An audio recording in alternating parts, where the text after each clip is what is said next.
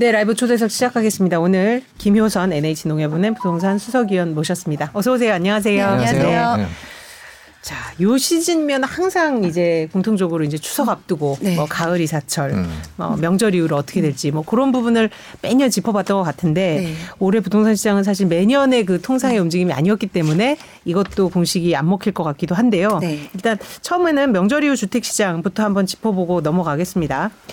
자, 저희가 앞서 전해드렸지만 이제 밥상 물가까지 오르고 여러모로 이제 심란하고 한데 집값 하락 추세 지금 연휴에도 비슷할 걸로 보십니까? 어떻게 보십니까? 네, 지금 시장을 올해부터 보면은 네. 올해 2월부터 좀 본격적으로 하락이 시작되면서 네. 1분기보다는 2분기, 뭐 2분기보다는 3분기가 계속 하락폭이 좀 커지고 네. 지역적으로 봤을 때도 굉장히 확대돼서 뭐 전국적으로 다 떨어지는 시기가 지금 도래했잖아요. 네. 근데 올해는 추석 명절이 굉장히 빠르기도 한데 또 명절이 명절 같지 않은 부분들도 있기도 하고 또 추석 이후에 달라지는 특별한 정책적인 요인이나 뭐 거시 경제적인 부분들도 지금으로서는 없을 걸로 음. 보여져서 지금과 같이 뭐 거래량이 비정상적으로 좀 활성화되지 않는 부분이랑 하락 전환이 확대되는 부분들은 계속해서 이어질 수밖에 없는 그런 상황으로 좀 보여집니다. 음. 그 보통 명절이 부동산 시장에 영향을 네. 미친다, 명절 전후가 달라진다라고 얘기하는 건 심리 때문에 그런 건가요? 보통 이렇게 추석이나 설날 다 모여서 부동산 얘기를 하시고 나면 그 이후에 뭐 갑자기 오른다든지 갑자기 떨어진다든지 역사적으로 그랬던 것 같은데 그게 네. 왜 그런 건지가 궁금해요. 일단 명절을 앞두고 예전 같은 경우에는 보통 저희들은 상담을 하잖아요. 음. 상담을 하게 돼도 음. 명절 이후에 좀 결정을 보류하는 분들이 음. 좀 많으셨어요. 예를 들어 뭐 증여 같은 부분들도 그렇고 음. 이제 뭐 팔지 말지 살지 말지 결정하는 부분들도 이제 어른들 뭐 부모님과 상의해서 음. 지역을 결정한다던가 하는 부분들도 있었고 특히 설날보다 추석에 좀 더 영향을 많이 끼치는 음. 이유들은 또 가을철 이사철이다 보니까 음. 뭐 이사 수요들이 좀 많이 있잖아요. 음. 그래서 뭐 대기 수요자들도 전세를 더 살 건지 아니면 지금 이제 매입을 결정할 건지 이런 여러 가지 결정적인 요인들이 좀 많다 보니까 명절이 좀 이슈가 되는 일들이 많았었던 것 같아요. 근데 이제 지금 거래량 멸종이라는 뭐 거래 멸종이라는 네. 표현까지 할 정도로 이제 음. 거래가 적다면 가을 이사철인 이번에도 비슷할까요? 아니면은 그래도 음. 이사철에 맞는 조금의 어떤 상승은 예상할 수 원래 이사 가을에 많, 제일 많은 건 맞죠. 그렇죠. 네. 이사철이 네. 이제 가을철이랑 음. 이제 새학기 앞두고가 가장 음. 좀 많기는 해요. 네. 두 가지 좀 볼 수가 있을 것 같은데 네. 이제 매매에 대한 수요와 음. 전세에 대한 이제 음. 거래량 따로 좀 볼 수 있을 것 같아요. 근데 전세 거래는 다 아시는 것처럼 2년 또는 지금은 4년 음. 단위로 움직이다 보니까 네.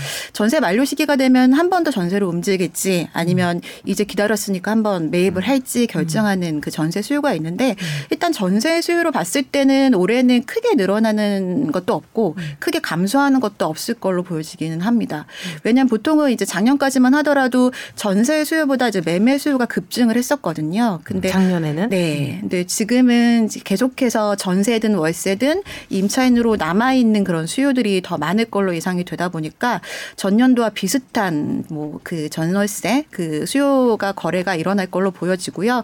매매에 있어서는 지금 계속해서 지속적으로 감소가 되고 있어서 있어서 7월 기준으로 서울 아파트 매매 거래량이 1000건 정도밖에 되지 않고 서울시 전체가요? 예. 그중에서 앞집 이사했는데 그럼 그 정권 중에 하나네 하나군요. 네. 특히 이제 가장 그나마 수요가 많은 음. 지역이 강남구, 뭐 서초구, 노원구 이런 음. 지역들이거든요. 네. 강남구가 가장 좀 많이 거래가 됐는데 그마저도 175건 정도밖에는 아, 되지 않은 상황이에요. 음. 근데 8월에는 이게 더 크게 감소할 걸로 예상이 되고 있고요. 음. 가을 이사철이라 하더라도 지금 매입을 결정하는 수요자들은 뭐 극히 적을 걸로 예상이 돼서 음. 점점 더 감소할 걸로 보여집니다. 네. 그 임차인으로 더 남아 있을 것이다라는 음. 예상은 집값이 떨어질 거기 떨어질 것으로 예상하기 때문에 집을 네. 구매하려는 사람은 많지 않을 것이다 이런 판단이신 거죠. 맞습니다. 여러 가지 요인들이 있지만 제가 예전에도 여기 나와서 이제 금리에 대한 말씀을 드렸을 때 금리 인상기가 과거와 지금과는 조금 다를 수는 있다라고 말씀을 드린 적이 있긴 네. 하거든요. 뭐 과거에는 크게 영향을 안 미쳤을 수도 있지만 지금은 좀 영향을 미칠 수 있다라고 음. 말씀을 드렸는데 그때보다도 이 요인이 상당히 더 크게 나타나고 있는 상황이고요. 음. 정책적으로도 지금 이제 매입이나 매도를 어떻게 할까 고민했던 분들이 816 대책 이후로 이제 정책에 대한 그 규제 속도가 생각보다 너무 천천히 가고 있다라고 판단되다 보니 지금 뭐 매입을 하겠다고 결정하는 분들은 뭐 거의 없을 걸로 보여지고요. 음. 사실 저만 해도 지금 이제 저희 이제 이사 때문에 그 매각을 하려고 계속해서 시도를 하고 있는데 아, 현재요? 네, 매각이 안 됩니다. 아, 매물을 내놔. 전년도부터 내놓은 상황인데 음. 매각이 안 되고 있고요. 저만 해도 그 렇다고 가격을 큰 폭으로 떨어져서 음. 매각을 할 정도로 뭐 급한 상황은 아니다 보니까 음. 그냥 보고 있는 상태거든요. 음. 그런 매도자들이 뭐 급매물을 내놓는 분들보다는 많을 거고 음. 매수자들은 이런 상황 속에서 뭐 정말 꼭 필요한 경우가 아니더라면 급하게 매입 결정을 하기는 어려울 것 같아요. 음. 그 말씀이 그러니까 금리는 보통 통상으로는 우리가 그냥 상식적으로 생각하는 것만큼 부동산에 영향을 주진 않는데 올해 시장에서는 특히 금리가 음. 더 부담으로 작용한다는 그런 뜻으로 해석하면 될까요? 네. 네. 그러니까 금리가 인하되기도 하고 음. 인상되기도 하고 또 음. 금리에 대한 이 제가 이따가 이제 보여드릴 그래프를 음. 보더라도 인상기에 주택담보대출 금리가 반대로 인하된 적도 있고 다양한 뭐 통화 정책들을 쓰는데 이게 지금 집값이 상승하는 시기와 하락하는 시기에 금리 인상이 좀 다르게 작용하는 것 같아요. 그러니까 뭐 취득세나 여러 가지 세금도 그렇지만 대출 이자 부분도 내가 이걸 부담하더라도 더 크게 집값이 계속해서 급등하고 있는 시기라면은 음. 감안하고 지불하고 매입을 할 수는 있겠지만 음. 지금은 일단은 집값이 최근에 너무 많이 올랐잖아요. 너무 많이 오른 피로감에 있는 데다가 지금보다 더 인하될 수 있다라는 생각을 하고 있는 판단을 하고 있는 상황에서 금리 인상이 그 방향은 인상 방향성은 뭐 그렇다 치더라도 그 속도가 정말 역대급으로 미국이나 한국에서 계속 뭐 자이언트급으로 계속 음. 하고 있다 보니까 네, 이게 금리 인상이 이제 인하 쪽으로 집값 인하 쪽으로 영향을 미치고 있는 것 같아요. 네. 금리는 조금 이따가 한번 조금 더 자세하게 짚어보도록 하고요. 네. 일단 주택 가격 추이부터 조금 더 들여다보겠습니다. 네. 지난 7월에 이제 출연하셨을 당시에는 매매가가 이제 하락 전환하긴 했지만 이게 네. 수치가 우리가 이제 말하는 것처럼 크게 떨어지진 않았다. 네. 지금은 그때보다 조금 더, 진, 더 진행이 된 걸로 봐야 될까요? 아니면 비슷한가 어떤가요? 어, 네, 지금 이제 집값 하락의 그 폭이 음. 좀더 커졌고 네. 지역적으로 확대가 된 네. 상황이긴 합니다. 지금 보시는 그 표를 보시면 네. 이제 전국 주택이나 뭐 지금 이제 2001년 동안에 지금 주택 가격 추이 가 나타낸 건데 작년 12월까지는 전국적으로 그야말로 뭐 빨간색으로 불장으로 되어 있잖아요. 네. 아, 빨간색이 오른, 오른 주택이군요. 예. 그리고 색깔이 좀 진할수록 더 크게, 더 크게 오른 건데 네. 불장이라고 할 만 하네요. 네, 뭐 전국 아파트 가격의 그 상승이 가장 좀 높았고요. 음. 그리고 서울 아파트랑 서울 아파트 가격이나 뭐 주택 가격들이 조금 상승 속도가 이제 더딘 그런 상황이었는데 음. 이게 올해 들어서면서 이제 하락으로 전환하는 기미를 좀 보였다고 볼 수가 있겠고요. 지금 현재 7월까지 7월 7월에 이제 가격을 보면은 어 서울 아파트 가격이 가장 큰 폭으로 좀 떨어졌습니다. 네. 그러니까 지금 주택 아파트가 비아파트보다 더 크게 떨어졌고 지방보다 수도권 서울이 더 크게 떨어진 그런 음. 상황으로 나타나고 있습니다. 예, 여기 네. 혹시 작게 보이시는 분들이 계실까봐 간단하게 이 표를 설명을 드릴게요. 그 왼쪽에 왼쪽에 위에서부터 전국 주택 5년 평균 평균이고요. 그다음이 전국 아파트 5년 평균. 그다음 세 번째가 서울 주택 5년 평균, 마지막이 서울 아파트 5년 평균입니다. 음. 그 오른쪽 끝에 파란 게 이제 하락했다라는 건데 서울 아파트가 가장 많이 떨어졌다고 아까 말씀을 해 주셨는데 22년 7월 기준으로 보면 오른쪽 제일 밑에죠. 네. 마이너스 0.22. 라는 숫자가 나와 있습니다. 그러니까 네. 이제 급등했던 만큼 더 많이 빠진 걸로 그렇게 해석이 될 텐데요. 네. 그죠? 근데 진짜 이거 색깔로 보니까 굉장히 극명하네요. 그 음. 중간에 이제 2월 들어서 아까 본격적으로 이제 하락 전환하는 시점부터 이제 하얀, 음. 하얀색으로 이제 그 어떤 방향성을 잃다가 점점 네. 파란색으로 그러니까 이제 빨간색은 오르는 거고 여기 이 표에 나와 있는 흰색은 거의 네. 이제 제자리에 머무는 음. 상황이고 파란색이 나오면 떨어지는 네. 거. 그러니까 변곡점을 지났다. 음. 라고 해석, 아, 뭐 아직은 파란색이 조금 더 나와봐야지 통계상으로는 알수 네, 있겠습니다만은 네. 일단 보면 변곡점을 지나서 떨어지는 쪽으로 가고 있다. 표만 보면은 그렇게 해석할 수도 있겠네요. 네, 좀 보충해서 설명드리면 뭐 네. 서울 아파트만 예를 들어서 말씀드리면 5년 평균은 지금 그 해당되는 월의 평균이거든요. 5년치 평균. 음. 근데 작년에는 대부분이 뭐 8월을 예로 들면 맨 첫 번째 있는 어, 8월에는 보통 0.61% 정도 올랐었는데 전년도 같은 경우에는 0.92%더 큰 폭으로 상승을 5년 했고요. 평균보다 더 올랐다는 네. 뜻이군요. 그 2년 동안 굉장히 아, 가파르게 상승했다. 평균이 네. 밑에 나와 있는 거고 음. 위에는 21년 8월부터 22년 7월까지고요. 네, 네. 맞습니다. 근데 네. 반면에 지금 7월 현재를 보면 5년 동안 보통은 7월 달에 0.57% 상승했는데 올해는 오히려 0.22% 그렇죠. 하락했다라는 걸 좀 볼 수가 있습니다. 네. 어쨌든 뭐 통계로는 뭐 뚜렷하게 우리가 지금 이제 하락 반전 또는 변곡점 이상을 지났다고 이렇게 볼 수가 있는데 최근 통계를 봐도 지난 4일 날 이제 한국 부동산원의 통계를 보니까 이번 주도 전국 아파트 값은 0.15% 하락해서 전주보다 또 하락폭을 뭐 아주 소폭입니다만은 어쨌든 계속 키워 나가고 있다는 게 네. 굉장히 좀그 뭐 이걸 뭐 우려 우려라는 표현보다 어쨌든 그 하락세가 더 뚜렷해지고 있는 게좀 네. 가시화되는 것 같아요. 네. 근데 이게 지금 저희가 서울 얘기를 했는데 서울 이외의 지역은 어떻습니까? 음. 서울 이외의 지역도 올해는 사실 뭐 강원도 같은 지역들은 계속해서 상승을 했었고 네네. 네. 또 전북 지역도 계속 소폭은 상승을 했었는데 지금 전체 전국적으로 모든 지역에서 하락 음. 전환을 이제 최근에 한 상황입니다. 그러면 이제 서울도 서초도 돌아섰고 그죠? 네. 전국으로 봐도 전북 강원이 돌아섰고 네. 그럼 결국 이제 뭐 부동산원이 그렇게 표현을 했다고 그러는데 통계를 작성한 이후 이렇게 전체 17개 시도 아파트 값이 일제히 하락한 게 처음이다. 네. 야, 그럼 뭐 이거는 어떤 데서 이유를 찾을 수 있을지 일단은 뭐 이렇게 요즘에 많이 얘기하는 대로 거래량의 일단 표본 자체가 음. 적기는 해서 이제 거래량 감소가 좀 어느 정도 영향을 주고는 있는데요. 네. 아까 말씀드린 것처럼 서울 같은 경우에는 그나마 지금 거래가 되고 있는 지역들이 그래도 작년에 많이 올랐던 지역들이나 원래 좋았던 뭐 음. 강남 3구 그리고 노원구 이런 지역들이 그나마 거래가 되고 있는 거거든요. 음. 또이 상황에서도 누군가는 이제 매입을 한다라는 얘기인데 그거를 뭐 예전 작년처럼 호가로 계속해서 거래하는 게 아니라 뭐 어떤 사정에 의해서 또는 그냥 지금 너무 거래가 안 되니까 뭐 3억 4억씩 떨어진 가격들로 어 매매를 하는 경우들이 더 많다 보니 그런 것들이 하락 시장에 좀 반영이 되는 것 같고요. 그리고 뭐 강원도나 그 전라도 지역 같은 경우들은 일단 강원도는 전체가 다 비규제 지역으로 빠져 있습니다. 음. 뭐 원주나 춘천 같은 지역들 그 최근에 뭐 언론에서도 많이 보도되고 있는 강릉 같은 네. 지역들이 네.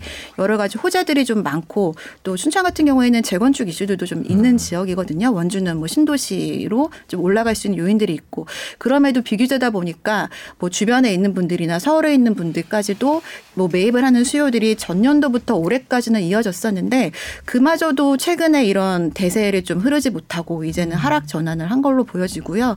전라도 같은 경우에도 그 전남 같은 경우에는 작년에 뭐 여수나 이런 지역들이 좀 많이 올랐었는데 네. 전북은 상승폭이 좀 작았었거든요. 음. 근데 올해는 전주를 제외하고 대부분이 좀 비규제 지역이다 보니 보니까 뭐 인근에 있는 익산 같은 지역들 위주로 좀 상승세가 이어졌었는데 그 지역도 마찬가지로 지금은 이제 하락으로 전환된 상황 입니다.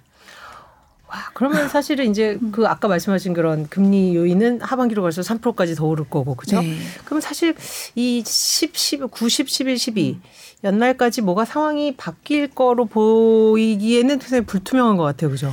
네, 지금 확실시 되는 거는 음. 금리 인상인데, 네. 뭐 금리 인상 얘기를 지금 말씀드려도 아, 되겠죠? 아, 음, 그렇죠. 네.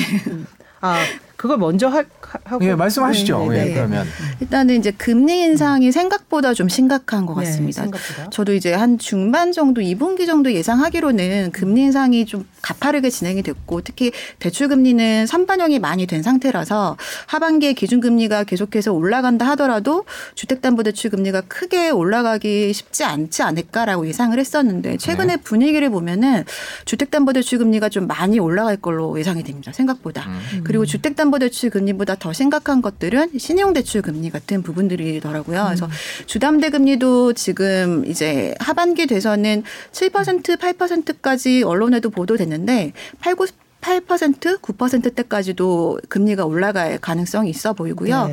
최근에 제 주변에 신용대출 연장하신 분을 보니까 신용등급이 900점 이상이 나왔는데도 불구하고 1금융권에서 그 금리가 8%대가 음. 나오셨더라고요. 그리고 신용등 점수 800점이라는 건 어느 정도? 그러니까 신용등급이 우수한 편인 우수한 거죠. 편인 거죠. 예. 그죠? 음. 900점 이상이면은 예. 음. 우수한 편인데도 불구하고 금리가 굉장히 높게 나온 사례도 있었고요. 음. 그리고 PF 쪽 하시는 분들 얘기를 좀 들어보니까 지금 이제 사업이 굉장히 좀 약간 불투명한 부분들이 많잖아요. 그래서 네. 금리 인상도 그렇지만 사업비에 대한 인상도 계속해서 좀 음. 리스크가 야기되고 있고 그리고 진행되던 것들도 대출 금리가 이렇게 높아지다 보니까 시행사에서도 뭐 재검토를 하는 이런 상황들이 오다 보니 음. 올해 하반기에는 거의 사업을 이제 접는 분위기가 좀 이어지는 음. 것 같습니다. 근데 그거를 아예 그, 그 PF 이런 것들을 안 해줄 수는 없으니까 음. 금리를 굉장히 큰 폭으로 올리는 쪽으로 방향성 을 갖고 있더라고요. 네. 그래서 그 하반기에는 지금까지 속도도 좀 이렇게 빨랐지만 또 지금부터 12월까지의 금리 인상 속도도 생각보다 좀 굉장히 커질 걸로 생각은 되고 있어서 음. 집값 하락에 미치는 영향이 금리가 좀 더 커질, 커질 수 있을 전망으로 보여집니다. 그 말씀하신 부동산 PF는 실제로 부실률도 높아지는 걸로 보이는데요. 실제 네. 그런가요?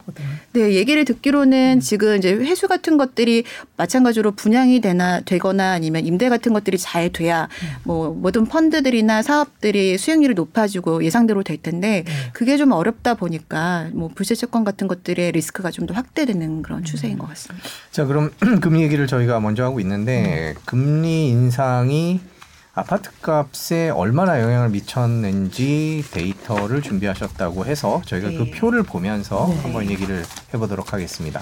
네, 보시는 표는 지난번에도 한번 보여드렸던 표를 이제 8월 기준으로 업데이트를 한 건데요. 네. 8월에 기준금리가 이제 2.5%로 미국과 동일하게 지금 유지가 되고 있고 평균 이제 5대 시중은행의 은행 연합회 공시된 이제 주택담보대출 금리는 4.38%로 이제 공시가 되어 있습니다. 네. 그래서 4차 인상기 때를 보면은 기준금리가 평균적으로 1.4% 정도고 주택담보대출 신규 기준으로 3.78%인데 지금까지는 이제 아파트값 변동률이 소폭 상승으로 나타나고는 있는 상황입니다. 음. 근데 이게 하반기로 갈수록 기준금리도 높아지고 주담대 금리는 이것보다도 두 배 가까이 올라갈 수 있는 그런 여지는 있어서 음. 집값 하락이 지금까지 하락된 거는 지금 그래프에서 거의 보여지지 않을 정도지만 하락폭이 단기간으로는 좀 더 크게 확대될 수 있을 음. 것으로 좀 예상이 되고 있습니다.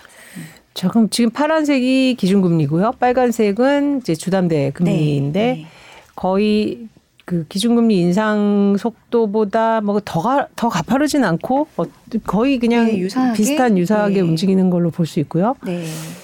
지금 보시면 음. 표를 잠깐 설명드리면요. 2004년 1월부터 지금 22년 8월까지의 어, 기준금리 그리고 주택담보대출 금리 네. 그거에 따른 아파트값 변동률이 나타난 거고요. 네. 이 빨간색, 붉은색이 주택담보대출 금리고 파란색이 기준금리, 뒤에 검정색 막대 그래프가 이제 그 아파트값, 변동률을 나타낸 겁니다. 그렇죠. 근데 인상기가 지금 2006년부터 지금까지 네 차례 정도 있었거든요. 근데 1차 인상기 때를 보면은 기준금리가 평균적으로 4.58%까지 올라갈 정도로 가장 크게 올라갔던 시기인데 음. 이때 아파트 값이 전체 평균으로 봤을 때는 오히려 떨어지지 않고 평균적으로 0.7% 정도 오른 상태이고 음.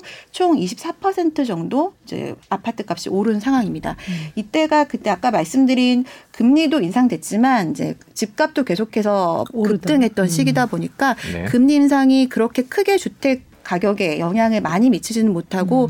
금리는 올라가지만 이제 더 큰 시세 차익을 기대하는 수요자들이 좀 많았던 시기다 보니 어, 집값 하락까지 견인하기는 어려운 그런 때였던 것 같아요. 2006년이었죠. 네. 2006년이요. 네. 그런데 지금은 그 금리 인상 부분을 이제 고스란히 아파트값 변동률에서 받고 있는 그런 네, 상황이고 2차 인상기를 볼까요? 2차 인상기는 2차 인상기 때는 이제 2011년부터 11년이네요. 예. 2010 2년 중반 정도까지인데 이때도 주택 가격이 하락하지는 않았습니다. 음. 총 기간이 그렇게 긴 시간은 아니었고 2000한 2년 정도 2년이 조금 안 되는 시기를 유지했었는데 이때 전체 평균은 이제 연간으로 한 0.36% 그리고 총 8.6 9% 정도 음. 인상을 한 그런 상황입니다. 1차 인하기 때를 잠깐 보시면요. 네. 이때는 지금 기준금리가 인상 인하했던 시기잖아요. 그런데 이제 반대로 그 주택담보대출 금리는 오히려 그 인상을 좀 했던 어. 그런 시기로 볼 수는 있어서 기준금리는 통화 정책을 좀 이끄는 수단이라면 주택담보대출 금리는 집값에 조금 영향을 주는 부분이라서 지금 기준금리가 올라가는데 주택담보대출 금리도 계속해서 인상한다는 거는 음. 집값이 그동안 너무 올랐기 때문에 이거에 대한 약간 하향 안정화를 유도하는 하나의 음. 그 정책으로도 볼 수 있을 것 같습니다. 자, 그러면은 저희가 이제 한국 얘기를 주로 많이 하는데 그 그 글로벌 주택 가격 상황은 어떨까? 왜냐하면 유동성이 풀린 거는 다 이제 비슷한 코로나 이후에 2년 네. 동안 그 미국의 기준금리 상단도 지금 이제 같아진 상태인데 2.5, 2.25, 2.25. 네. 그 어떤가요? 미국은 좀 추세가 어떤가요? 준비를 해주셨다고 들었는데요. 네, 네. 이것도 한번 음. 이제 보시면은 이건 그 FRED에서 나오는 경제 보고서에 있는 이제 네. 그래프를 네. 좀 따다가 쓴 건데요. 음. 어, 미국, 호주, 한국 그리고 중국, 일본에 대한 주택 가격 변동률을 지금 그래프로 나타난 겁니다. 너무 네. 좀 작아서 안 보이실 텐데 네. 거의 1970년대부터 현재까지의 주택 가격 추이거든요. 네. 근데 보시는 건 이제 명목 주택이라고 해서 명목 주택과 실제 주택이 약간 차이점이 있는데 이제 명목 주택은 뭐 주택 가격이 10억이라면 그냥 그 10억 그대로를 봤을 때 현재 그 상황입니다. 음. 보시면은 지금 맨 위에 그래프가 좀 가장 위에 보이는 이 파란색 잘 안 보이실 것 같긴 한데 네. 네. 파란색 이 맨 위가 미국이고 그 음. 다음으로 좀 높게 되어 있는 부분이 호주 음. 그 아래 붉은색이 이제 한국입니다. 네. 보시면 이제 세 국가의 그래프가 좀 유사한 형태를 최근에는 띠고 있어요. 네. 뭐 2019년 코로나 팬데믹 이후로 집값이 좀 급등하다가 음. 최근 들어서 여기서는 너무 긴 시간이라 잘 보이진 않지만 음. 뭐 하락을 조금 하락 추세로 전환한 그런 상황들이 세 국가가 좀 유사하게 나타나고 네. 있습니다. 네. 비슷한 것은 뭐 특별한 이유가 있을까요? 뭐 같이 돈을 풀고 뭐 비슷하게 그 기대감이 작용한 걸까요? 네, 뭐 코로나 팬데믹 이후로 전 세계적으로 집값이 음. 거의 많이 급등한 거는 유사한데 음. 통화 정책 면에서 뭐 유사한 형태를 좀 띠고 있습니다. 음. 여기에 나와 있지 않지만 뭐 캐나다나 뭐 음. 뉴질랜드 같은 지역들도 금리 같은 정책들을 좀 유사하게 쓰고 있어서 집값이 많이 올랐다가 최근에 좀 음. 하락 전환을 했거든요. 음. 그래서 지금 동일하게 얘기를 하더라고요. 저도 이제 미국에 있는 분들이나 호주에 있는 분들이랑 좀 얘기를 해보니까 어, 모두 모두 이렇게 급등했던 이유들도 유동성이 좀 풀리는 부분들이 가장 컸었고 최근에 하락 전환한 부분들도 대출 규제에 대한 좀 변화 그리고 금리 인상 속도가 좀 가파른 부분 그리고 전체적인 공사비나 인건비 상승 같은 이런 요인들이 집값 하락에 좀 영향을 미치는 걸로 보여지고 음. 그 하락 전환을 한 시기가 조금씩 다를 뿐 이제 그 하락 추세로 좀 가는 부분들은 거의 동일한 상황인 것 같습니다. 그 다른 나라 상황을 봤는데 우리나라 집값 하락폭이랑 비교하면 보통 어떻습니까?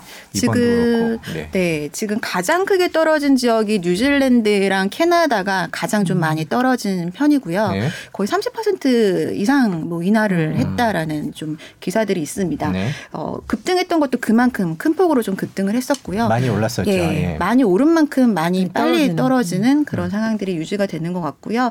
미국 같은 경우에는 7월 6월까지만 하더라도 집값 집 값이 크게 하락 전환을 하진 않았고 어, 전년도에 저희가 얘기했던 패닉 바잉이 올해 한 1, 2분기까지도 이어지는 걸로 좀 보여졌습니다. 음. 근데 최근 들어서 이제 그 모기지 주택담보대출 금리도 좀 많이 큰 폭으로 인상이 되면서 하락으로 좀 전환하고 있는 모습이 최근 들어 보여지고 있다라고 음. 볼수 있습니다. 예, 방금 저희가 표에서 뭐 미국, 호주 이렇게 비슷한 나라들을 봤는데 중국은 약간 꺾인 것 같았는데요. 중국 상황은 네. 어떻습니까? 중국발 음. 부동산 위기 얘기가 너무 많이 나와갖고 음, 어떻게 보고 네. 계시죠? 있는지 궁금해요. 그러니까 중국은 정말 예측하기 힘든 게 뭐 다 아시는 것처럼 이제 공산 국가이기 음. 때문에 정부의 여러 규제나 뭐 완화 정책에 따라 굉장히 좀 변동성이 크기는 한데 네. 어, 중국에서 부동산이 가지는 역할이 굉장히 크잖아요. 네. 근데 올해 경제 성장률 목표가 이제 5.5%로 알고 있는데 지금과 같은 상황에서는 이제 달성하기 좀 어렵기 때문에 저희랑 반대로 금리도 좀 인하 기조를 쓰고 있고 대출도 36조 원인가를 이제 시중에 풀려고 많이 노력을 하고 있는데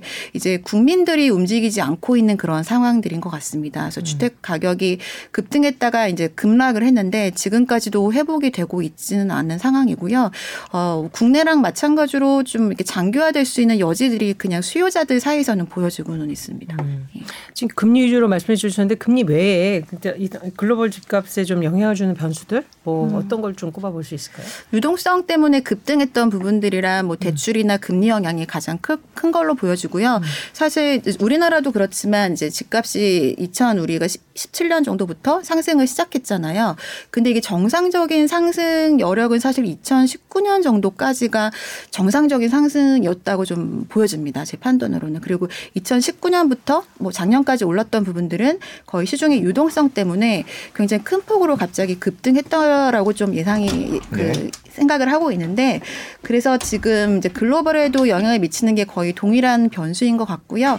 그리고 그 외에는 아까 말씀드린 것처럼 최근에 뭐 여러 가지 유가라던가 공사비나 이런 부분들이 아무래도 이제 주택을 이제 구입하는 비용 외에 뭐 건축하는 비용, 리모델링하는 비용 여러 가지 비용에 다 이렇게 인상을 그 하는 요인들이기 때문에 그런 부분들이 영향을 미치는 것 같습니다. 그 우리나라 얘기로 다시 돌아와 보도록 하겠습니다. 네. 그 지난번에 나왔을 때도 이제 뭐 전세가 얘기를 많이 해주셨는데 음. 지금 최근에 전세가는 분위기가 어떻습니까? 전세값도 굉장히 안정 하향 안정화되고 있는 상황이고요. 어 제가 이제 임대차 3법 이후로 8월 정도부터 전세값이 이제 전세 대란보다는 월세화로 조금 그 본격화 될 거로 예상이 된다라고 좀 말씀을 드린 바 있는데 어 그 부분이 좀 생각보다 더 크게 나타나고 음. 있는 것 같습니다. 지금 이제 8월부터 그 계약갱신 청구권을 사용하고 있는 이런 그 수요자들이 금리의 영향을 마찬가지로 좀 받고 있는 것 같아요. 그 전월세에 대한 부분들은 정부에서도 6월달에 어 좀 공급을 유도하기 위한 여러 가지 대책들이 나온 바도 있지만 그것보다는 이제 요즘에는 전세를 거의 대출을 많이 받으시잖아요. 근데 금리 인상이 전세 대금 전세 대출에도 이제 비슷하게 인상에 대한 요인들이 나타나고 있다 보니까 전세 보증금을 올려주는 대신 월세로 전환하는 이런 속도들이 굉장히 빨라져서 전세 시장은 지금 굉장히 좀 안정적이지만 뭐 월세하로 진행되는 부분들은 생각보다 굉장히 빨라서 서울은 전역이 다 월세하로 거의 돌아서고 있는 그런 상황인 것 같습니다. 음 그렇군요. 그 추석 이후에 전세나 월세 가격은 어떻게 전망하세요? 어, 전세나 월세도 지금과 같은 상황에서 크게 변화는 좀 없을 걸로 예상이 되고는 있습니다. 음. 일단 근데 서울이나 서울 같은 경우는 그 공급에 대한 얘기를 뭐 계속해서 드리고 있는데 네. 뭐 입주 물량이 워낙 적다 보니까 지금 나와 있는 여러 가지 공급 물량 중에서 이제 전세 월세 수요들이 이제 서, 이렇게 그 뭔가를 집 거주를 해야 되잖아요. 그래서 거주를 하는 입장에서는 이제 매매 또는 전세, 월세 세 가지 중에서 한 가지를 그렇죠. 선택을 네. 할 수밖에 없는 상황인데 전세에 있는 수요자들이 매매로 당분간은 돌아서지 않는 상황이고 이제 전세 좀 일부 월세가 진행이 되고 나머지가 이제 전세 수요로 계속해서 좀 이렇게 이동을 하게 될 텐데 수요도 지금 안정적인 상황이고 공급에 대한 부분들도 크게 이렇게 부딪히는 부분은 없는 상황이고 대책에 대한 것들도 크게 뭐 변동은 없어서 거의 유사 유사한 형태로 좀 진행이 될 것 같아요.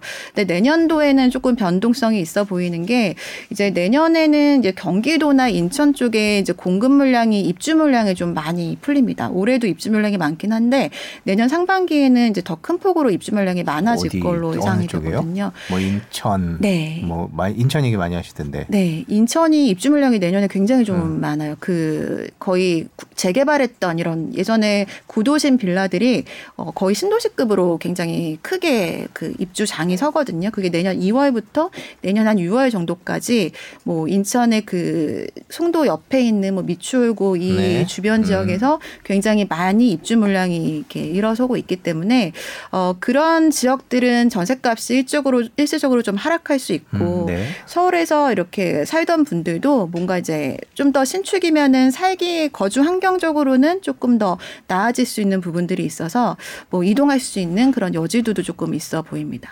그 전세 얘기를 저희가 지금 계속하고 있는데 항상 이럴 때마다 나오는 게 이제 깡통 전세 얘기예요. 그렇죠? 음, 네. 깡통 전세 얘기 저희가 뭐 예전에도 많이 했습니다마는 예, 어떠 지금 현재 상황은 어떻습니까? 그 뭐 피해 기사가 경찰청발 기사도 있고 뭐 네. 그냥 경제 기사도 있고 되게 많아서 네. 뭐 전세가율이 실제로 예상보다 많이 높게 나오기도 하고요. 그래서 깡통 전세 우려가 이제 현실화되는 거 아니냐 이런 기사들이 이제 본격적으로 나오고 있습니다. 네. 어떻게 보세요? 그러니까 깡통 전세는 사실 이제 시장에서는 계속해서 좀 있던 터고 또 집값이 하락하는 시기에는 뭐 하우스포와 같이 늘 네. 등장하던 단어기는 했습니다. 음.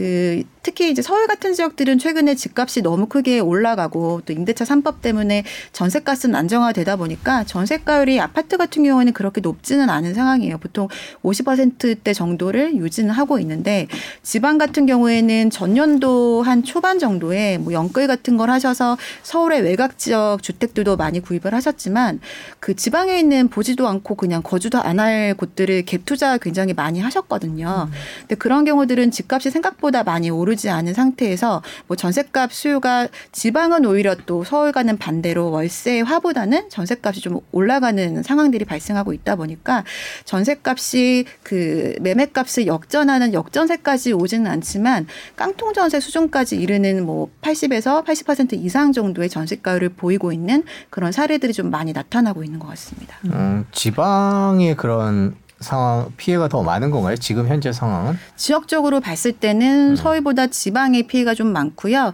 사실 아파트보다는 그때 저희 얘기 그쵸, 나눴던 빌라. 것처럼 음. 빌라 같은 경우들이 좀 심각한 뭐 피해를 음. 받고 있는 상황입니다. 올해 상반기 전국 아파트 중에 7.7%가 이제 깡통 전세였고 이 중에 한 76%가 지방에 위치했다 이런 통계도 아마 지금 저 위원님 말씀을 이제 대변하는 것 같은데 네.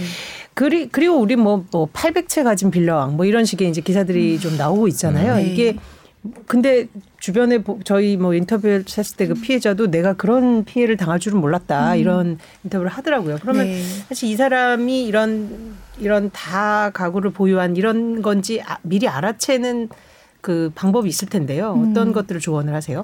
어, 지금으로선 사실 이분이 완전 이렇게 집을 음. 뭐 여러 채 갖고 음. 있다라고 알 수는 사실 없는 상황이고요. 어, 일단 빌라 같은 경우들은 시세를 확인하기 좀 어려운 부분들 때문에 최근에도 정부에서 시세를 좀 이렇게 음. 투명하게 할 수 있는 여러 가지 방지 대책들을 내놓았잖아요. 그래서 할 수 있는 부분들이 사실 최, 가, 예전에는 많지는 않았었습니다. 그냥 그 부동산 통해서 확인하는 정도의 수준이었기 때문에 최근에 이슈화된 건 거는 굉장히 좀 긍정적으로 좀 보여져요. 그러니까 음. 깡통 전세가 과거에도 예전에 예전부터도 계속 있었던 부분이거든요. 그리고 약간 좀 영어 정리를 하면 역전세 난과는 조금 다른 부분이 역전세는 그냥 시장 가격이 음. 뭐 매매값보다 전세값이 좀더 오르는 그야말로 이제 역전세가 된 네. 그런 상황들을 말하는 용어라면은 깡통 전세는 약간 악의성을 띠는 부분들도 있기는 합니다. 이게 음. 그 매각을 하더라도 거기에 있는 뭐 대출 비용이라던가 음. 아니면은 뭐 세금 체납된 부분들 이런 것들을 그 지불하고 나면은 전세값을 온전히 돌려주지 못하는 그런 전세들을 깡통 전세라고 하는데 이거는 그냥 자연적으로 발생하기도 하지만 마음 먹고 하는 경우들도 있기 때문에 이게 최근에 좀 시사적으로도 많이 그렇죠. 이렇게 알려져서 집값 뭐 안정화나 이런 부분보다도 약간 임차인들을 보호하는 차원에서 여러 가지로 지금 논의가 되고 있잖아요. 그럼 예. 부동산은 그걸 알, 뭐 같이 개입을 한 건 아닐 거고 부동산도 모르고 중개를 하는 건가요? 그렇게 어, 보야 되나? 모르고 중개하는 음. 경우도 있지만 네. 악의적으로 같이 단합을 하는 경우들도 음. 있기는 합니다. 예. 어, 말씀하신 그 전세 사기 피해 방지 방안 지난 1일 1일에 이제 국토부가 내놨는데 음. 주요 내용들을 한번 정리 한번 해주시죠. 예. 어떤 내용들이 음. 있었죠? 그때 기억나는 거는 음. 음, 최우선 변제 금액 상향 뭐 이런 그렇죠. 것들이 있었던 것 같은데 선순위인지 확인 권한을 네. 임차인한테 네. 부여해 준다면 지금 말씀하신 대로 그럼 임차인이 그동안은 선순위인지 후순위인지 뭐 은행비 음. 다 갖고 나한테 네. 오는 거지 이걸 확인할 방도가 없었다는 건가요? 그렇죠. 음. 직접 뭐 등본을 이렇게 띄워보면은 이렇게 써 있는 음. 게 있었겠지만 음. 뭐 이거를 그냥 마음 먹고 하실 때는 이제 전세 세입자들이 계약을 하고 그 다음 날 뭐 은행에 음. 대출 받으러 가셔서 그 대출 금액을 더 선순위로 하는 이런 경우들도 가끔 있었잖아요. 네. 그래서 이런 부분들을 좀 미연에 방지하기 위해서 은행의 그 대출 심사 같은 것들도 조금 강화를 하는 부분들 음. 그리고 표준 계약서에 뭐 이런 특약 같은 걸 좀 넣는 부분들 그리고 음. 그 금액 그 여러 가지 계약에 대한 현황들을 좀 투명하게 공개하는 이런 사항들이 좀 발표가 된 걸로는 알고는 있는데 음. 사실 지금까지 나온 사항들은 약간 가이드라인 정도 그리고 이렇게 좀 임차인들이 이런 걸 방지하기 위해서는 어떤 어떤 걸 해야 된다라는 그 앞으로의 방향성이 나온 거지만 강제성이 있는 거는 많지 않고 또 정보가 공개되기까지는 시간이 좀 걸리는 부분은 있어서 음. 이게 완전하게 임차인들을 보호하려면 좀 시간이 필요한 부분인 것 같고요. 음. 다만 좀 관심을 갖고 있는 임차인들이라면 이런 부분들을 좀 이번 기회에 알게 되고 그 확인해 볼 수 있는 적극적 적극성을 띨 수는 있겠죠. 음. 그렇지만 여기 좀 따, 빠져 있는 부분들이 이런 게 지금 사실 어르신들 같은 경우는 뭐 이렇게 언론에 나오는 것들을 많이 보지도 못하시고 좀 음. 모르는 경우들이 많이 있을 네. 수 있잖아요. 그런 경우에는 지자체나 뭐 이런 부분들이 좀 적극적으로 더 홍보하고 도와주는 지원책이 이 모든 것들이 강제성을 띠기 전에 같이 좀 참여가 돼야 된다라고 보는데 그런 부분들은 아직 조금 빠져 있어서 음. 이게 법적으로 강제화되기 전에 지자체와 좀 연계가 필요해 보인다고 생각합니다. 그 대책 중에 저는 그 실거래 기반으로 전세가율을 공개하라 뭐 이런 게 이것도 사실 뭐 지금은 뭐 KB나 무슨 감정원이나 다 이제 아파트나 이제 주택 위주로 돼 있는데 사실 빌라나 이런 쪽은 실거래가를 접 어떻게 알기가 쉽진 않잖아요, 사실은. 그렇죠? 네, 맞습니다. 네. 이게 즉시적으로 알기가 쉽지 음. 않습니다. 이게 그 정부 예. 대책이 실효성이 있습니까, 없습니까, 이번 게? 좀 약간 강제성이나 뭐 어떤 네. 좀 조금 더 세게 해야 되지 않을까? 왜냐하면 피해가 계속 음. 속출하고 있기 때문에 그런 얘기들이 나오는데 네. 의견 어떠세요? 저도 이것만으로 방지를 하기엔 좀 부족한 부분이 음. 아직은 많아서 보완책이 좀 필요하다고 보여집니다. 그래서 오늘 보니까 국민의힘 쪽에서 음. 여기에 대한 강제성을 뗄수 있도록 벌금형이 아니라 징역형 쪽으로 하는 아. 걸로 법안 발의를 이제 한 걸로는 음. 알고 있습니다. 그래서 그런 게 좀 강제적으로 된다라면은 조금 실효성이 있을 수는 있지만 지금까지 나온 부분들은 아까 말씀드린 것처럼 가이드라인 정도지 이거를 이제 본인이 직접 알고 적극적으로 좀 확인을 해보는 절차들이 필요한 거라서 이것만으로 좀 부족한 부분이 아직까지는 많이 있는 것 그래서. 사실 뭐 이런 얘기 하다 보면 자 빌라는 하지 마라 뭐 이런 이런 뭐 신축 빌라 하지 말고 음. 뭐 이런 얘기인데 막상 또 그 예산 한에서는 그 지역에 그 정도밖에 없으면 사실 네. 선택지가 없. 잖아요. 그래서 네. 빌라는 하지 말라는 게 굉장히 음. 좀 공허한 대안 음. 같기도 하거든요. 네. 근데 상담하러 오면 네. 빌라 하지 말라고 말씀하시죠. 신축 빌라는 하지 마라. 어, 신축 빌라 그 매입을 조금 이렇게 지, 그 지향하는 음. 쪽으로는 말씀드리는데 네. 사실 이제 임차인 입장에서는 이제 아파트보다는 그 좀 동일한 금액으로 그렇죠. 훨씬 좋은 환경에 거주할 수 있기 때문에 여러 가지를 확인할 수 있도록 도와드리는 편입니다. 음. 일단 빌, 요즘에 좀 좋아진 거는 그래도 뭐 집값들이 이렇게 하락 전환을 빠르게 하는 이유도 그렇고 전부 정보 공개가 그래도 많이 되고는 있잖아요. 네. 그리고 예전에는 이제 부동산이나 이런 거에서도 실거래 가격을 60일 이내에 신고하면 되는 거라서 텀이 굉장히 좀 길었는데 지금은 30일 안에는 신고를 하게 되어 있어서 음. 그 30일 전에 실거래 가격들은 좀 확인을 할 수 있습니다. 다만 아파트에 비해서 빌라에 좀 거래가 빈번하지 않고 지금 내가 임차를 하려는 이 빌라랑 거의 동일한 수준의 빌라를 주변에서 찾기 어렵다 보니까 거기에 대한 가격 확인이 좀 더 많은 발품이나 손품을 팔아야 되는 부분들은 좀 있습니다. 네, 뭐 부동산이 대세 하락장으로 돌아섰다 뭐 이런 얘기들이 나오고 전반적으로 거래가 위축되면서 계속 이런 피해들이 나오고 있는데 그 얘기를 계속 이어가 보도록 하겠습니다. 요즘 시장을 보고 이제 뭐 98년 IMF 때나 뭐 2008년 리먼 쇼크 때를 떠올리는 분들도 있어요. 이제 뭐 주택 가격이 크게 빠지는 거 아니냐라는 얘기 그런 전망을 하시는 분들도 있고요. 실제 저희 예, 프로그램에 예. 나와서 많이 떨어질 거다라고 얘기하시는 분도 계신데 위원님은 어떻게 보세요? 어, 굉장히 좀 조심스러운 부분이기는 한 것 같아요. 지금 음. 금리 인상의 폭이 올해까지는 계속해서 좀 인상이 될 거지만 내년도 상반기 이후로 2분기 이후로는 아직까지는 좀 어떻게 될지 예측하기가 그렇죠. 아무도 뭐 섣불리 음. 말씀드리기는 뭐 어려운 내년 부분이고. 상반기 중 뭐 한 2분기부터는 금리를 떨어뜨릴 거다라는 얘기도 있고 네. 뭐 방금 전해드렸듯이 그런 건 꿈도 꾸지 마라 이런 의견도 있고 굉장히 음. 불투명해요, 그렇죠? 네. 당시엔 가격 추이가 어땠습니까? 그 IMF나 뭐 저기 금융위기 때 그때랑 지금이랑은 비슷한가요? 조짐은 어떤 조짐은 비슷합니다. 네. 시작은 비슷한데 뭐 제가 보여드리겠지만 네. 하락 폭의 그 시기는 네. 생각보다 길지는 않았었습니다. 네, 한번 볼까요? 네. 저희가 지금 보려는 건 98년 외환 위기 때와 2008년 글로벌 금융 위기 때 월별 네. 주택 가격 추입니다. 이번에도 표가 네. 조금 복잡하긴 한데요. 네. 한번 자세히 좀 설명을 해주시죠. 네, 이거는 이제 98년 외환 위기 때의 월별 주택 가격 추인데 이제 97년 7월부터 99년 6월까지의 이제 그 주택 가격이 나와 있습니다. 아까 동일하게 붉은색 부분이 상승이고 하, 이제 파란색이 짙어질수록 하락의 폭이 좀 짙어지는 네. 그런 모양입니다. 외환위기가 이제 97년 11월에 외환위기가 음. 시작이 됐는데 보시면은 이제 97년 10월까지는 소폭 상승을 하다가 11월부터 하락을 하는 걸 좀 볼 수가 있습니다. 네. 예, 전국적으로 봤을 때는 하락 시기가 97년 1월부터 98년 11월까지 거의 1년 1년 음, 정도 1년 1개월 정도 음. 중간에 한번 뭐 소폭 상승한 시기는 있지만 1년 정도가 유지가 됐고요. 음. 서울이나 뭐 인천 뭐 대부분의 지역들이 계속 한 1년 정도 하락을 유지하다가 네. 그 이후에 이제 상승으로 돌아서는 그런 모습을 볼 수가 있습니다. 이때 기준금리를 보시면 네. 지금으로서 굉장히 놀라운 이제 금리인데요. 97년 12월 기준으로 13.5%. 그렇죠. 음. 금리가 두 자릿수. 네. 98년 12월에는 15% 네. 금리 인상이 있었고요. 99년 5월에는 바로 4.75%로 네. 굉장히 급 급격하게 인하하는 네, 그런 모습을 볼 수가 있습니다. 잠깐 보면 IMF 이 97년 11월이었으니까요. 그때 협상이 보면 그 뒤로 전국 아파트 값이 매달 0.3, 0.6, 0.9, 2%월이죠. 그렇죠. 네, 월 2.8%, 3% 이렇게 네, 이때는 사실 이제 외화 유출을 걱정하던 시기였기 때문에 급격하게 금리를 인상할 수밖에 없는 그런 네. 거시적인 환경이 있었고요. 그러다 네. 보니까 이제 사실 금리의 두 자릿수 인상까지 나오면 이거는 이제 직격탄을 맞을 수밖에 음. 없었던 것 같아요. 네. 네. 그리고 금융위기 때는 어땠죠? 금융위기 때를 보면 네. 아 이때도 역시 네. 가운데가 파란색이군요. 네, 맞습니다. 근데 간격은 조금 작, 짧은 그렇죠. 것 같아요. 네. 이, 이거는 뭐 국내가 아니라 글로벌 이제 미국발 금융위기이다 그렇죠. 보니까 2008년 하반기 때 글로벌 금융위기가 있었는데 보시면 2008년 10월부터 2009년 3월까지 약 한 반년 정도 네. 주택 가격이 하락한 거를 볼 수가 있습니다. 자, 이때는 금리 수준이 이제 5%에서 네. 2.5%로? 이때는 이제 금융위기를 맞고 전 세계가 이제 그 저 긴축을 풀고 이제 부양을 하던 시기니까 2.5%까지 낮추는 그런 네. 단계였습니다. 네. 그 설, 설명 중에 계셨던 것 같은데 IMF하고 음. 이 글로벌 금융위기 이제 이유도 다르고 상황도 조금 차이가 있는데 더 네.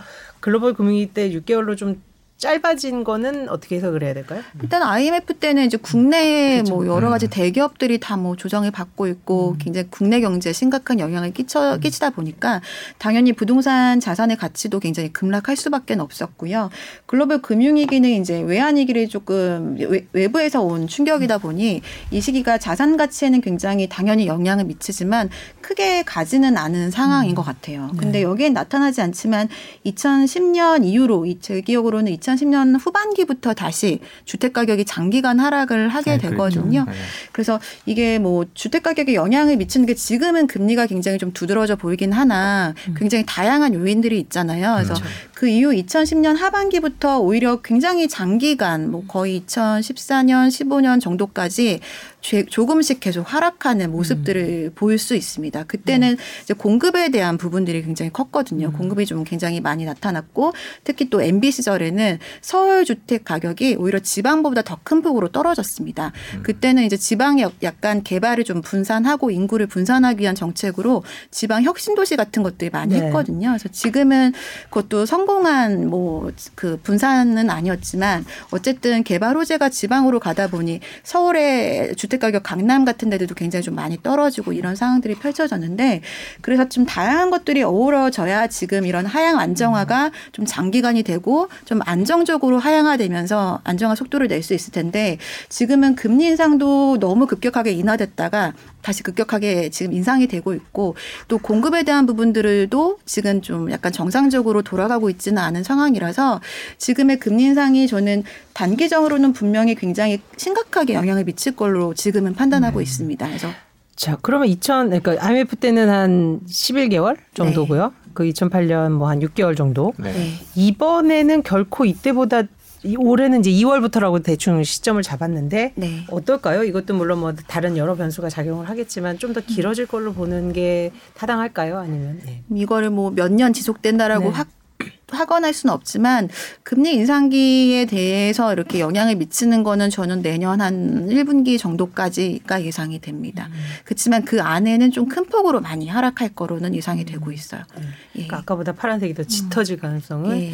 좀 존재한다. 방금 말씀해 주신 대로 이제 뭐 각 시기별로 아, 아, 뭐 외환위기면 외환위기, 금융위기면 금융위기, 뭐 정책이면 정책, 공급이면 공급 여러 가지 이유 때문에 부동산 가격이 떨어지곤 했는데요. 그 네. 그 지금은 또 너무 많이 올랐던 상황이기도 하고 네. 그리고 아까 말씀해 주신 금리 같은 것이 있고 그럼 또 다른 하락 요인들은 어떤 것들이 있습니까? 공급이나 음. 뭐 이런 측면에서 음. 보면 정책 이런 네. 측면에서 지금은 정책적인 요인이랑 금리에 대한 음. 부분이 좀 가장 커 보이고요. 네. 정책적인 부분은 아까 저희가 뭐 서울 주택 가격 뭐 이런 거 처음에 봤을 때도 이게 뭐 4월, 5월에는 보합을 갑자기 띄었거든요. 근데 그런 것들은 이제 대선 이후로 대선에 대한 불확실성 그렇죠. 리스크가 해지 되면서 규제 완화에 대한 기대감이 음. 그때는 좀 있었던 건데 시간이 지날수록 규제 완화 기대감은 좀 사라지고 금리 인상은 더 좀 본격화되다 보니까 음. 지금은 하락, 아예 하락 전환을 한 상태인데 저는 하반기에는 금리 인상은 약간 집값을 하락 시키는 요인이 될 수 있지만 음. 반대 급부로는 정책적인 변화가 좀 있을 걸로 조심스럽게 예상을 좀 해봅니다. 네. 왜냐하면 지금 가격이 너무 오른 부분이 있다 보니까 하향 안정화는 정부의 지금 방향성과도 일치하는 부분인데 거래가 너무 비정상적으로 되지 않는 부분들은 여러 가지 경제에 굉장히 큰 영향을 주고 있잖아요. 뭐 중기업뿐만 아니라 뭐 부동산에 관련된 인테리어나 이사나 여러 가지 경제적으로도 지금 타격을 주고 있는 부분들도 있고 정부적으로 봤을 때는 세제에 대한 부분들도 고민스러울 수밖에 없는 상황일 것 같습니다. 그 네. 세제 부분 말씀하셨는데 이번에 사실 이제 그 약속한 것과 달리 네. 이제 저 종부세 일가구 음. 그 부분은 그동안 이 종부세 부담 때문에 좀 집을 내놔야 된다라는 게 있었는데 네. 이걸 안 내게 해준다니 그럼 보유할까 하다가 다시 지금 제외되면서 내놓을까요? 아니면 어떤 음. 세제 영향을 어떻게 보세요?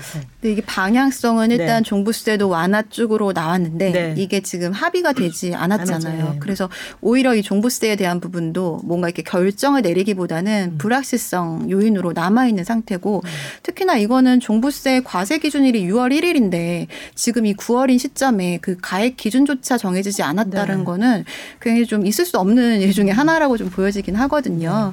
근데 지금 집을 갖고 있는 분들이 양도세 중과 위로 좀 내놨다가 다시 버티기를 할까 고민을 하다가 지금 이제 지금도 지켜보고 있는 그런. 상황입니다. 네. 예.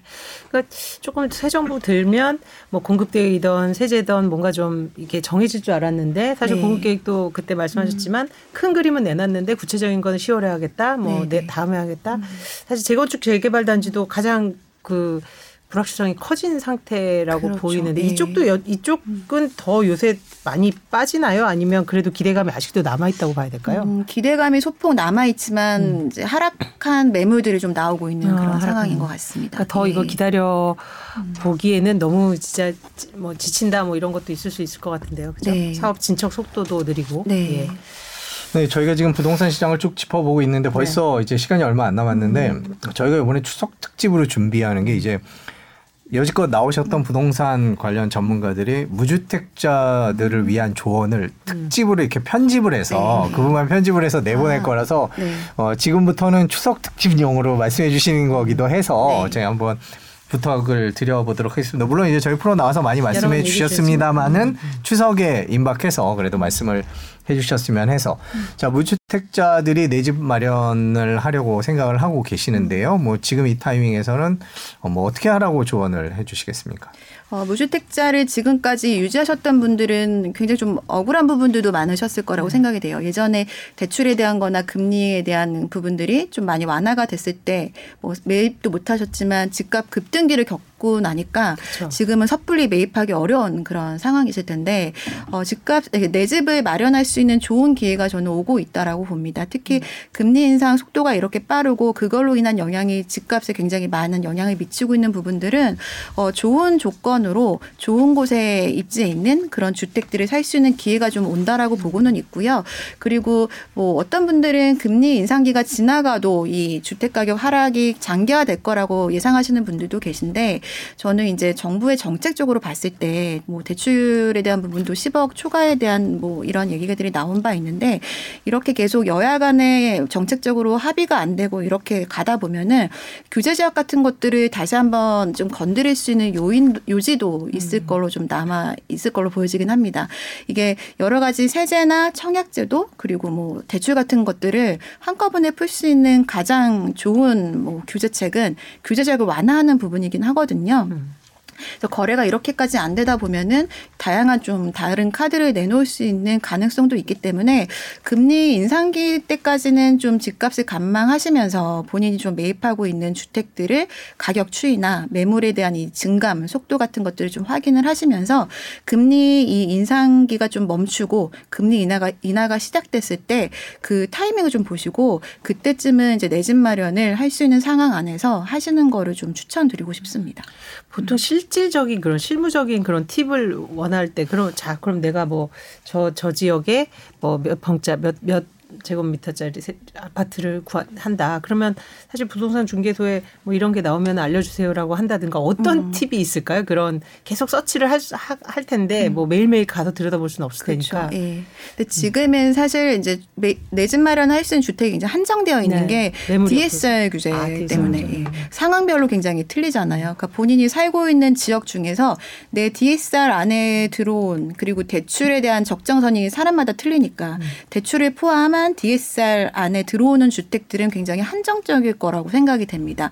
그래서 그거는 좀 본인이 좀 수고를 하셔야 되는 부분인 것 같아요. 음. 여러 가지 검색창을 통하면은 본인의 DSR 한도를 알 수 있기 때문에 그 적정한 매입 가격 안에서 내가 살고 싶은 살고 싶은 그 음. 지역 안에 어떤 아파트 단지가 해당이 되는지는 한번 좀 1차적으로 점검을 하셔야 되고요. 음. 그런 몇 개 단지들을 뭐 여러 가지 뭐 네이버라던가 음. 뭐 여러 가지 어플을 통해서 좀 등록을 해놓으시 관심적으로 등록을 해놓을 수가 있거든요. 네. 그럼 거기에 매물이 좀 겹치긴 하지만 그뭐 층수라던가 거래 그 가는 금액 그리고 뭐 최근에 거래가 됐으면 실거래 같은 것들이 등재가 됩니다. 그래서 그런 것들을 좀 지켜보시면서 중개사무소들도 좀 몇 군데 뚫으셔서 이제 연락이 올 수 있도록 해놓는 그런 아. 방법들이 좀 실제적인 것 같아요.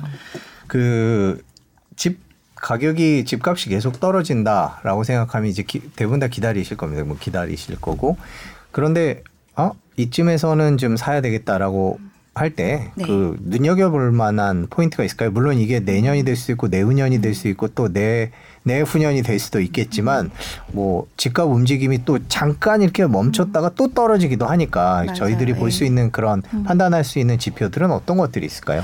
일단은 이제 보통은 집값의 선제지표로 거래량을 많이 얘기하는데 음. 사실 거래량도 좀 이렇게 시차를 두기는 하니까 매물의 증감을 1차적으로 보는 게 좀 맞는 것 같아요. 그래서 음.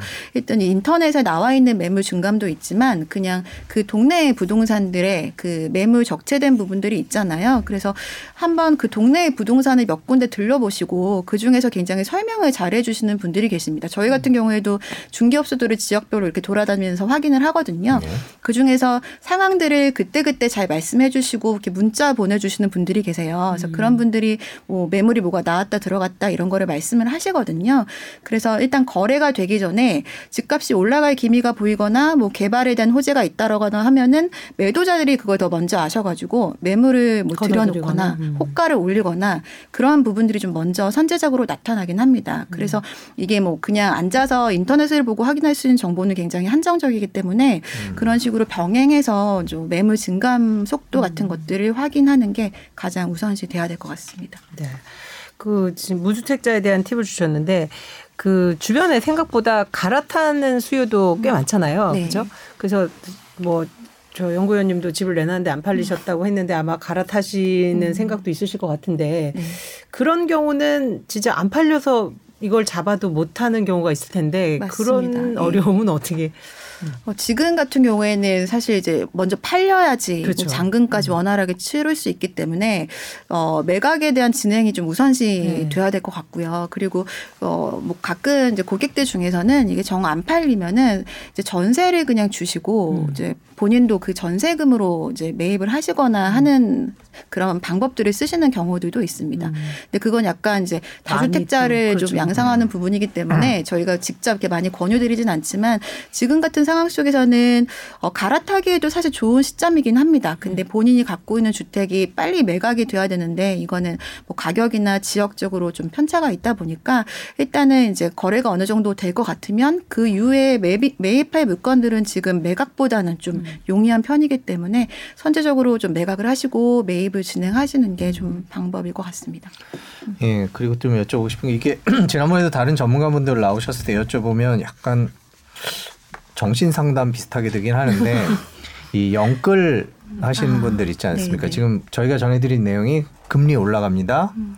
집값 떨어집니다. 음. 이렇게 요약할 수 있을 텐데 네. 이제 집을 이렇게 최근에 영끌 음. 해서 사신 분들 입장에서는 참 답답한 상황이실 것 같아요. 그거에 네. 대해서는 뭐라고 조언을 하십니까? 어, 답답한 상황이죠, 진짜. 네. 그리고 네. 주택담보대출 금리가 대부분 고정보다는 변동으로 많이 하다 보니까 갱신할 때마다 굉장히 현타가 많이 어, 오는 그렇죠. 그런 네. 상황이긴 합니다. 근데 이제 아직까지는 뭐 사는 시점마다 다르긴 하지만 뭐 대부분은 지금까지는 차익이 있는 상황이긴 하고 사실 이걸 지금 매각을 하게 되면은 지금 이자를 내는 것보다는 오히려 본인한테 더 마이너스인 경우들이 많긴 하거든요. 음. 그래서 그 경제적으로 금리 부담을 할 수 있는 상황이면은 사실 좀 버티는 그런 음. 마인드가 좀 필요한 것 같습니다. 네. 예, 주택이 지금 그 어떤 지역에 사는지에 따라 좀 차이는 있긴 하겠지만 어, 내년 저는 하반기 정도 되면은 그래도 정상적인 속도로 다시 좀 본, 그 갖고 있는 분들은 어, 유지가 될 수 있는 시기가 올 거라고 좀 보여지긴 해서 이 금리 인상기까지만은 지금 좀 일단은 어, 좀 정신 수양을 많이 음. 하시면서 음, 예, 버티는 음. 쪽으로 말씀드리고 싶고요. 이거 이미 좀 내, 그렇게 연끌해서 사셨던 경우니까 그렇게밖에 말씀을 드릴 수 없는 상황이고 그렇죠. 네. 사실 연끌은 저, 전년도 같은 경우에도 굉장히 좀 지양시키도록 음. 말씀을 많이 드렸거든요. 그러니까 아직 매입을 하지 않으신 분들은 연끌 같은 거는 정말 하지 않는 게 보통 연끌에 예. 뭐 기준 우리가 이제 연끌이라는 신조어가 만들어졌습니다만은 네. 뭐 레버리지가 어느 정도 몇 퍼센트 이상 뭐 이런 약간의 기준 비슷한 게 있습니까? 그 업계에서 얘기하는? 어, 보통은 이제 주택 담보대출 지금 이제 음. 그 LTV 기준이 40% 정도잖아요. 네. 투기가지고 같은 경우에는 근데 50% 이상 정도 음. 과도하게 주택 담보대출을 받게 되면은 음. 어, 대출 비중이 좀 많은 걸로 예상 그, 보여지긴 네. 합니다. 근데 그 본인의 이자 부담 능력에 따라 조금 차이는 있을 수 음. 있지만요. 그렇죠. 네. 지금 방금 말씀하신 게 내년 하반기쯤 되면 정상화될 수도 있을 것이다라는 금리 인상과 관련된 말씀이신 건가요? 내년 네, 네. 하반기라는 게 어떤 의미인지 금리 인상이 뭐 내년부터는 좀 예측하기가 금융 전문가들도 예측하기가 어려운 상황인데 음. 뭐 금리 인상기를 내년 상반기 정도까지 뭐 예상을 한다 음. 하면은 내년 그 이후부터는 좀 정책적으로도 지금 굉장히 좀 속도를 좀 완급 조절을 하고 있는 것들을 네. 조금씩 규제 완화가 시작될 걸로 보여지고요. 특히나 재정비에 대한 부분들은 공급이 좀 지금 굉장히 중요하기 때문에 음. 어느 정도 국제적으로 상승 여력이 좀 있어 보이긴 합니다. 그래서 전국적으로 모두 같이 뭐 회복을 하기는 어렵겠지만 입지가 좀 좋은 곳들이나 뭐 재정비나 입지에 대한 개발 그 호재가 있는 지역들 우선적으로 국제적인 뭐 거래 정상화가 이루어질 수는 있을 것 같습니다. 저는 개인적으로 궁금한 게 지금 상황을 놓고 보면 이게 도저히 반전될 거라는 게 생각이 안 들잖아요. 지금 이제 계속 이제 집값이 떨어지기 시작하는 그렇죠. 거죠, 네. 본격적으로. 네. 그래서 네. 이 그래서 이제 그 98년 외환위기나 리만 쇼크를 음. 여쭤본 건데 이때도 아마 비슷했을 거예요. 그 한복판에 있을 때는. 근데 그럼 거시가 어떤 변, 변화가 일어났을 때 다시 부동산이 그래도 상승으로 돌아서는지 음, 음.